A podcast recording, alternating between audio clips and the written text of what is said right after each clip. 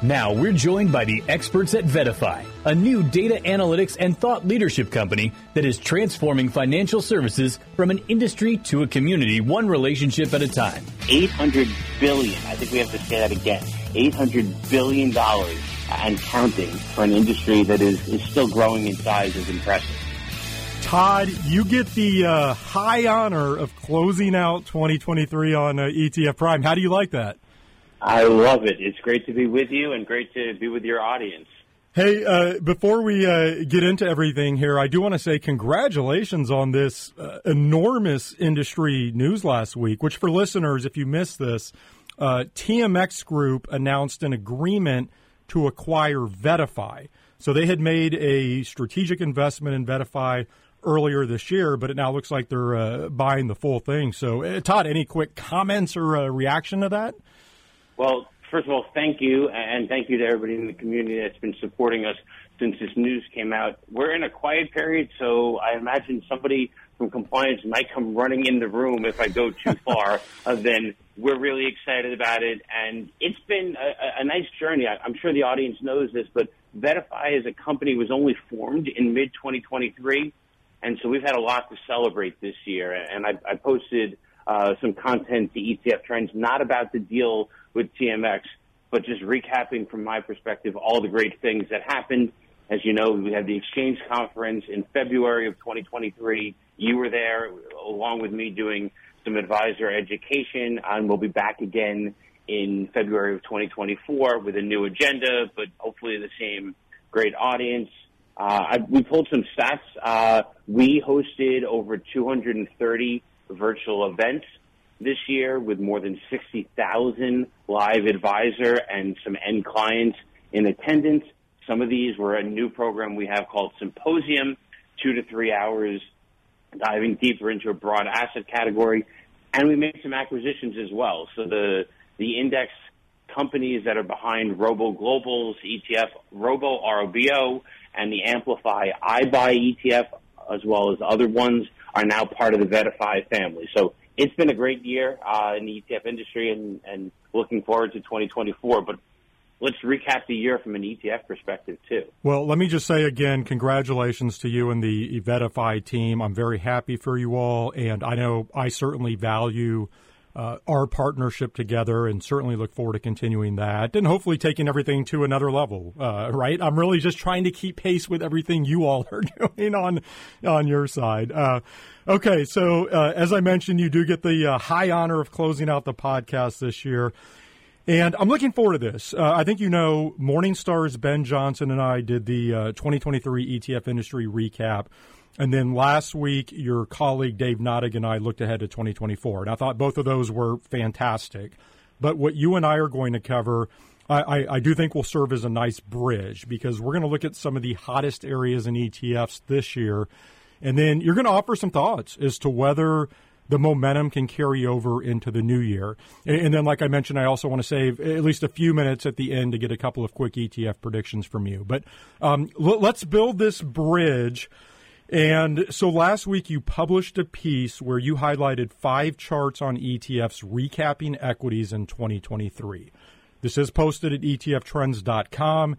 And let me give the lead here. So you say, quote, "It's been the year of active equity ETFs, the year of covered call ETFs, and a year when growth and quality has mattered most in the equity market." And then you also have a 5th topic, which we'll get into as well. But let's go through each of these. And the first one, look, active ETFs, those were clearly one of the year's biggest stories, right? I know we both covered this topic a ton, but you were early here. Because I know VettaFi flagged this as an area of interest pretty early in the year. And then, of course, we saw that interest turn into real inflows. So I guess talk about that. And then, more importantly, do you expect this to carry over into 2024?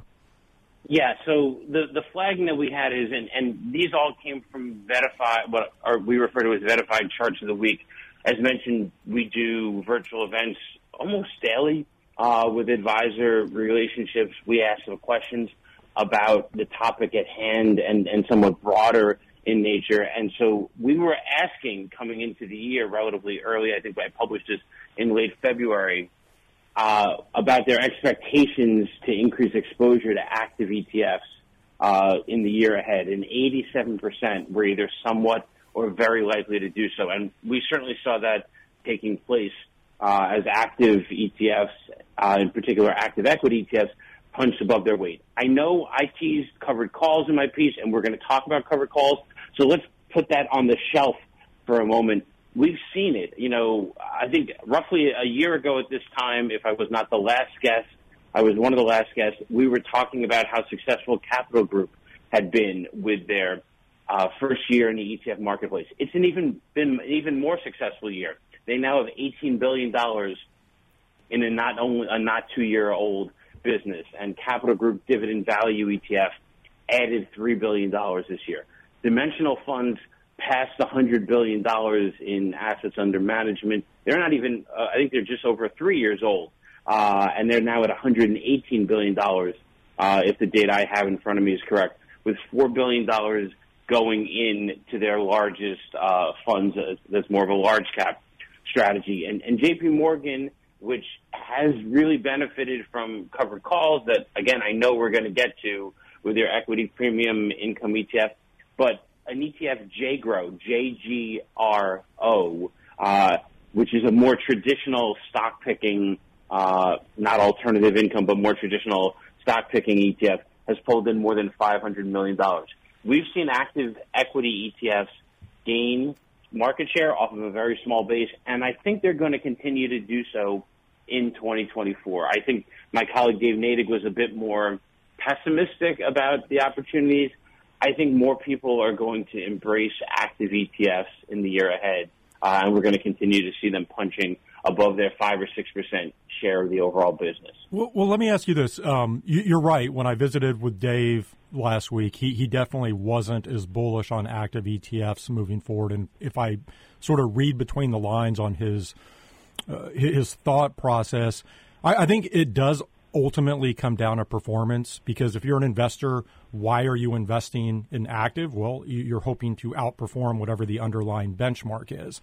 And you and I have both seen the data for years now. We know how challenging that can be for active management to generate sustained outperformance. And so I guess the question that I would ask you, does it all come down to performance for active ETFs, or is it because the active ETF category is still so small and nascent overall? There's such a long runway here for growth of the category that performance maybe won't be as important. And with the caveat being, you and I also both know that investors and advisors are always, there's going to be a subset that always look to outperform the market. That's never going to change. There's always going to be demand for active. But do you think performance is a bigger driver here, or do you just think there's such a long runway because this is still a relatively new and budding ETF category? So I would choose the latter of the camp, but for a slightly different reason. So I don't think performance is going to matter as much. There are many advisors, many investors that believe in active management, despite the data that tells them that on average, it is hard to continue to outperform. What is happening is we're seeing more supply. So in the past week, we saw BlackRock launch the second mutual active ETF run by Rick Reeder. We saw Vanguard in the past month launch two active core or core plus fixed income products. You know, when BlackRock and Vanguard are entering into the active ETF marketplace and doing so more aggressively, they each had products beforehand. That to me is a sign that they're going to put their muscle behind educating advisors, and because they're hearing from advisors. They're bringing products to market because advisors and investors are interested in it. So if we go broader than equities to active ETFs in general, then I think we still have lots of room to grow. For the people who believe in active management, they now have an ETF choice. And T. Rowe Price has had success doing this as well, and Alliance Bernstein and Morgan Stanley, and I can name all the firms. They're coming into the marketplace with some of their best ideas. I think they're going to be more well-received than people might be concerned about. All right, I'm really glad that you brought up more supply because follow me here. I'm going to play a little bit of devil's advocate. As you mentioned, a big part of the active ETF story has been covered call ETF. So you alluded to JEPI, which might have been the most mentioned ticker on this podcast over the course of the year, the J.P. Morgan Equity Premium Income ETF, or maybe even over the past 2 years. But we did see a boatload of new launches in the options-based ETF category and several other flavors of options income ETFs coming to market and really doing pretty well in terms of asset growth. But that said, going back to the supply, you might be aware, I'm on record as saying I think this entire space is a bubble. I think there are way too many copycat products that have come to market. There's too much supply. So I'm curious as to your thoughts on that particular space moving forward. Well, I hear you. I think the word bubble is an easy word to use, and maybe I'm defining it different than you are. But JEPI has roughly $30 billion, and I pulled it today. It's around the 55th largest ETF in the United States. Let me just give you a couple of other ones that are around it, and you tell me if there's too many products related to this and there's a bubble. So VNQ, which is Vanguard Real Estate ETF, is just slightly larger. LQD, which is the iShares iBox Investment Grade Corporate Bond ETF, is just actually neck and neck with JEPI in terms of assets under management. We certainly have other real estate ETFs. We certainly have other investment grade corporate bond ETFs. I think covered calls has been a strategy that's existed outside the ETF universe for years. I remember studying for my Series 7 back when I had hair and learning what a covered call was before ETFs were at all popular to the level of the degree that they are now. We have more of them. Are there too many? I don't know. We'll find out if money goes into them. ETFs like PAPI from Morgan Stanley's Parametric Group or the Goldman Sachs product GPIX. They're different. These products are not all the same as JEPI or JEPQ. I think there's room for more than one successful product from more than one asset manager. Is there enough space? I guess we'll find out at the end of 2024 if these products have gained traction. Yeah.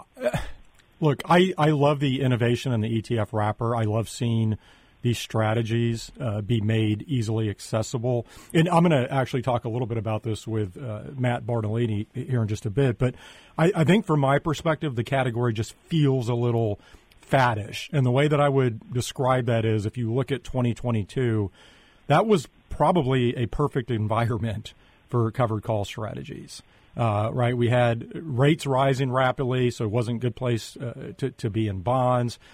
These strategies could offer some downside protection as the equity markets faltered. But now you look this year, an ETF like JEPI is trailing the S&P 500 by, I believe, about 16%.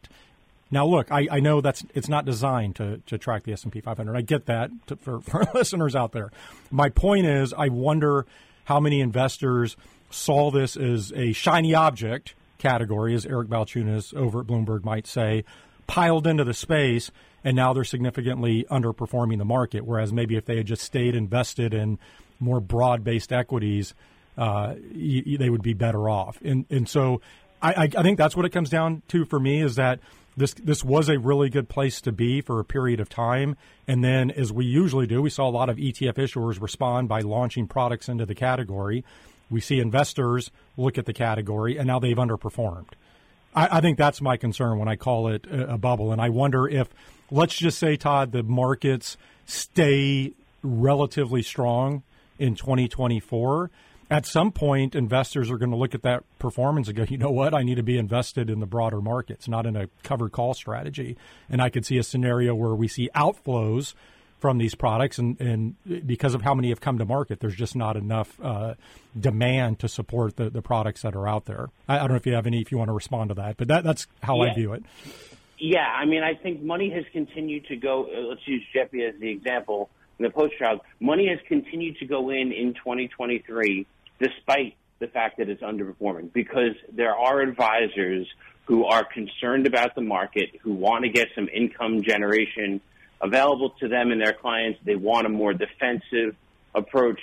And they seem to be okay with having lagging the broader market and giving up some of those gains. This is a more defensive approach. So I don't think people are piling in because of the strong performance in 2022, like we saw with ARK, for example, where money went in and chased the performance, and then people got burned, and then they didn't want to go back. People have continued to put money into these ETFs, and JEPI in particular, in 2023, as a result of it performing more modestly than the broader market. That, to me, is not a bubble. But we can agree to disagree, since I know you got Bartolini coming up, and I got a couple more things, including to make up predictions on the fly. Yeah, look, just to put a period on this sentence, I'll just say if advisors and investors are viewing something like JEPI as a tool in the toolbox, and they understand how it works, how it's going to react in different market environments, fantastic. You know I love that. I just worry whether everybody fully understands that. But you know what? This might be a good category for you and I to place another wager on in 2024, probably one that I'll lose, which I'll come back to that in a moment. All right, two other equity ETF stories that you flagged. I actually haven't covered either of these in much detail, so I thought these were good. So you specifically note the performance of the growth and quality factors. And I think most people are certainly well aware of what growth did this year. And so maybe you can focus more on the quality side. And then along with that, I'm not going to ask you for an investment call here, but I would be interested to hear whether you expect interest in these factors to stay strong as we move into 2024. Yeah. So I want to touch briefly on growth in a second, so please help me come back to it. But quality, which is one of those terms that you know it when you see it, you think. It's in the eye of the beholder. Quality tends to be ETFs that are constructed based on strong balance sheets, strong free cash flow, return on equity, and return on assets. And so the ETF QUAL was particularly popular. I think it was among the top 10 most popular equity ETFs this year. In the article I wrote about SPHQ, which is the Invesco S&P 500 quality ETF, which through the first 11 months was up 19%, which is slightly underperforming the S&P 500. I think quality is going to remain important in 2024, and those two ETFs and other ETFs that are cash flow oriented, the COWS ETF from Pacer, Victory has a product that VettaFi is the index provider behind VFLO. We've seen our friend John Davi at Astoria launch an ETF ROE that I know you talked about with Dave in the past. I think these are going to resonate well with investors. There's going to be market volatility. There's going to be earnings uncertainty as the Fed shifts policy. I think high quality makes a lot of sense. And I'll just squeeze my own way back in here before you respond. Growth was very popular, and I think people very much appreciate it because they think it's a Magnificent Seven stocks. Growth was popular or outperformed value. It depends. So depends upon which index and which ETFs you're tracking. So the Russell 1000 growth ETF, which is IWF, is beating the iShares Russell 1000 Value ETF, IWD, by 3,000 basis points this year. That's what people were thinking. But the S&P 500 versions of these, IVW is versus IVE, it's less than 1,000 basis points because it matters how these companies are classified. And if I have time to write before I go on vacation tomorrow, I'm going to try to dive into those indexes. The S&P ones just rebalanced. And Meta, which used to be a value stock, is growth. Exxon, which used to be a growth stock, is back to being in value. The world can come back together. And so I think that's a story worth paying attention to heading into 2024.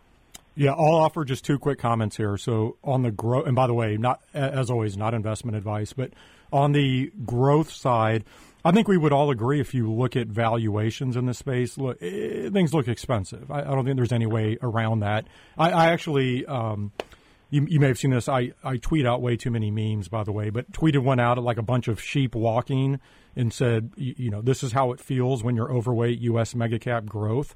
because it just feels like you're going with a herd, you're going with a crowd, and maybe heading to slaughter at some point. But where I'm heading is I think it's tough not to stay allocated to this space until something changes, until we have some good reason to believe that growth, and in particular mega cap growth, isn't going to work anymore. So I expect the interest and momentum in this space to continue into 2024. On the quality side, I agree with what you're saying. And I think right now a lot of people, their base case is that we'll have a soft landing with the economy. But if things get a little dicey there, I think investors are certainly going to look to allocate more to quality stocks, quality holdings. And I think there's a good case to be made there. Again, just if you look at valuations overall to what I was saying on the growth side. Now, certainly you can have both growth and quality stocks. But just if we're separating those factors, I do think we're going to see some interest in quality. Todd, real quick, because, again, I do want to get to your predictions.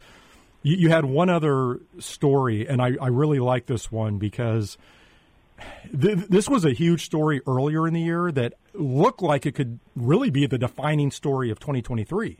But as of now, everything appears okay. And that's the regional bank failures back in, what was that, February or March? That seems like ages ago. But you note the underperformance of the Financial Select Sector SPDR ETF, ticker XLF. So that's up about 11% this year versus 25%. 26% on the S&P 500. I would also toss in the SPDR S&P Regional Banking ETF, ticker KRE as well. That's down about 8%. And again, I'm not looking for you to make an investment call here, but what do you think about the financial sector moving forward? Do you think this is an area advisors and investors are interested in potentially dabbling in? I do, because I think we're going to be in a different interest rate environment in 2024 than we've been in 2023. And, you know, XLF, since I'm using that as my example, has outperformed the broader market in the past month as we've seen bond yields and the 10-year Treasury pull back notably. So value tends to do better can do better in a falling rate environment. And financials being the largest or one of the largest of those sectors, I do think financials and value in general is going to perform better in 2024 on a relative basis than we saw in 2023. And so I think advisors are going to benefit from having exposure to banks and in particular, you know, I now pulled it up. KRE is up 3 times the S&P 500 in the past month. It's up 15%. So it's worked. If people think we're going to have 2024 that looks a lot like the past month. Yeah, and for listeners, I will be talking more about the sector SPDRs with Matt Bartolini here in just a few. Todd, with our remaining time, let's get a couple of ETF predictions from you. Though, okay, let me back up. To properly put a bow on 2023, I unfortunately have a little housekeeping to do here because you and I had a bet on one of my predictions for this year, which was that physical gold ETFs would garner over $5 billion in inflows. And I have been precisely wrong on that prediction. They've seen something like, $4 billion in outflows now? So would you like to take a very quick victory lap in front of the ETF Prime audience? Yeah. So first of all, what I'm excited about is that every year you put forward 5 predictions, and when in early 2023, I asked you to put your money where my mouth was going to be and have you buy me a steak dinner in New York, or the vice versa if you were correct. So yes, the price of gold has actually gone up. You should have done better. Investors just weren't buying gold ETFs, and I lucked into this victory. We have a week or so left in the ETF trading year, but I feel pretty good about you buying me a steak dinner in early 2024 on gold. Yeah, there's no question. You can pay in cash if you want to instead of gold. Hey, maybe I'll pay in Bitcoin, digital gold. But what I was going to say is, you know, I have a very strong track record with my annual ETF predictions. And this year has been absolutely brutal. And I'll be talking about this more in the next couple of weeks. But I just completely missed the boat on. I think I might have gone 0 for 5 or 1 for 5 or something on my 5 predictions. But in any event, on that note, let's move on and talk about 2024. Maybe just give us 2 ETF predictions for next year. Yeah, I'll do the very easy one, and we can then get you to say Bitcoin, spot Bitcoin ETF on air. I expect that we will have multiple spot Bitcoin ETFs by the time the exchange conference in February 2024 takes place. I think everybody is in agreement that among our friends that this is likely to happen in January. Eric Balchunas will owe me a different steak dinner because I predicted it wouldn't happen in 2023. My easy prediction is we will have multiple products by February 2024, and I think we're going to see over the full year. I think we'll see between $5 and $10 billion of net new money coming in, and I'll probably firm that up as I have greater confidence in who's actually coming to market and what price the products are. But I think there'll be demand for them over time, not the first day, week of the ETF trades. Yeah, I like that prediction, of course. I don't think you're exactly going out on a limb there with that one, but I like the prediction or the call on the potential, 5 to 10 billion. I think really when we look at this story next year, that's going to be the fascinating part to track, right? Just how much demand, because, and I've probably been a part of this, but there's been so much hype around a spot Bitcoin ETF that you wonder if the actual demand will meet the hype. And I think there's a case to be made that perhaps it won't. I'm optimistic on how these will do overall, but I think it'll be interesting. By the way, before I forget, I do have to mention, because I talked about this on Twitter, I asked people to offer me up their best meme on a spot Bitcoin ETF. And honestly, I was a little disappointed in the showing, but I have to give it to Athanasios Serafagus over at Bloomberg. He had this one, which was a meme template from the movie Casino, which I don't know if you know this, Todd. I can't remember if we talked about this. I absolutely love mob movies. That's my favorite genre of movies. I'm going to have a hard time explaining this meme. I'm just going to tell you to go to my Twitter feed, check it out. But it had to do with if the Grayscale conversion is held up. So in other words, Grayscale doesn't launch at the same time as competitors. And it had some of the other competitors just beating up GBTC while Grayscale watched. But I'm glad I brought that up, because I think that's another interesting story to watch, right, is just the timing of when these spot Bitcoin ETFs come to market and all the marketing around it. I'm assuming you saw the ad from Bitwise yesterday with the most interesting man in the world, and then our good friend Matt Hogan over at Bitwise. Did you see that? Yeah, and it reminded me of your upcoming guest, Matt Bartolini, who did something on Midcaps with a movie star as well that he got to be a part of. Maybe tease him on that. Can I squeeze in my second? Yes, please, please. Loftier in theory prediction that you can hold me to is that I do think we are going to get approval for ETF share classes of existing mutual funds in 2024. I think once we get spot Bitcoin ETFs off of the front burner with the SEC, they'll get to move on to what is, I think, a much bigger opportunity for the ETF marketplace. We have, it's just over a year ago. I think it was February of 2023 when Emily Graffio of Bloomberg broke what I thought was the exciting news of the first firm. We now have seen Dimensional Funds and Fidelity aim to convert existing mutual fund products and offer an ETF share class. We've seen FM look to go the other way. I think this is going to happen by the end of 2024. I don't have a lot of facts to back me up other than it feels like the time will be right. Real quick, going back to your note on celebrity advertising, that was Elizabeth Banks advertising the mid-caps for State Street, right? I didn't know. I wonder if Matt Bartolini actually was in an ad with her. He was, which is what's triggering for me. That's funny. For it, and I honestly couldn't remember Elizabeth's name on the fly. Yeah.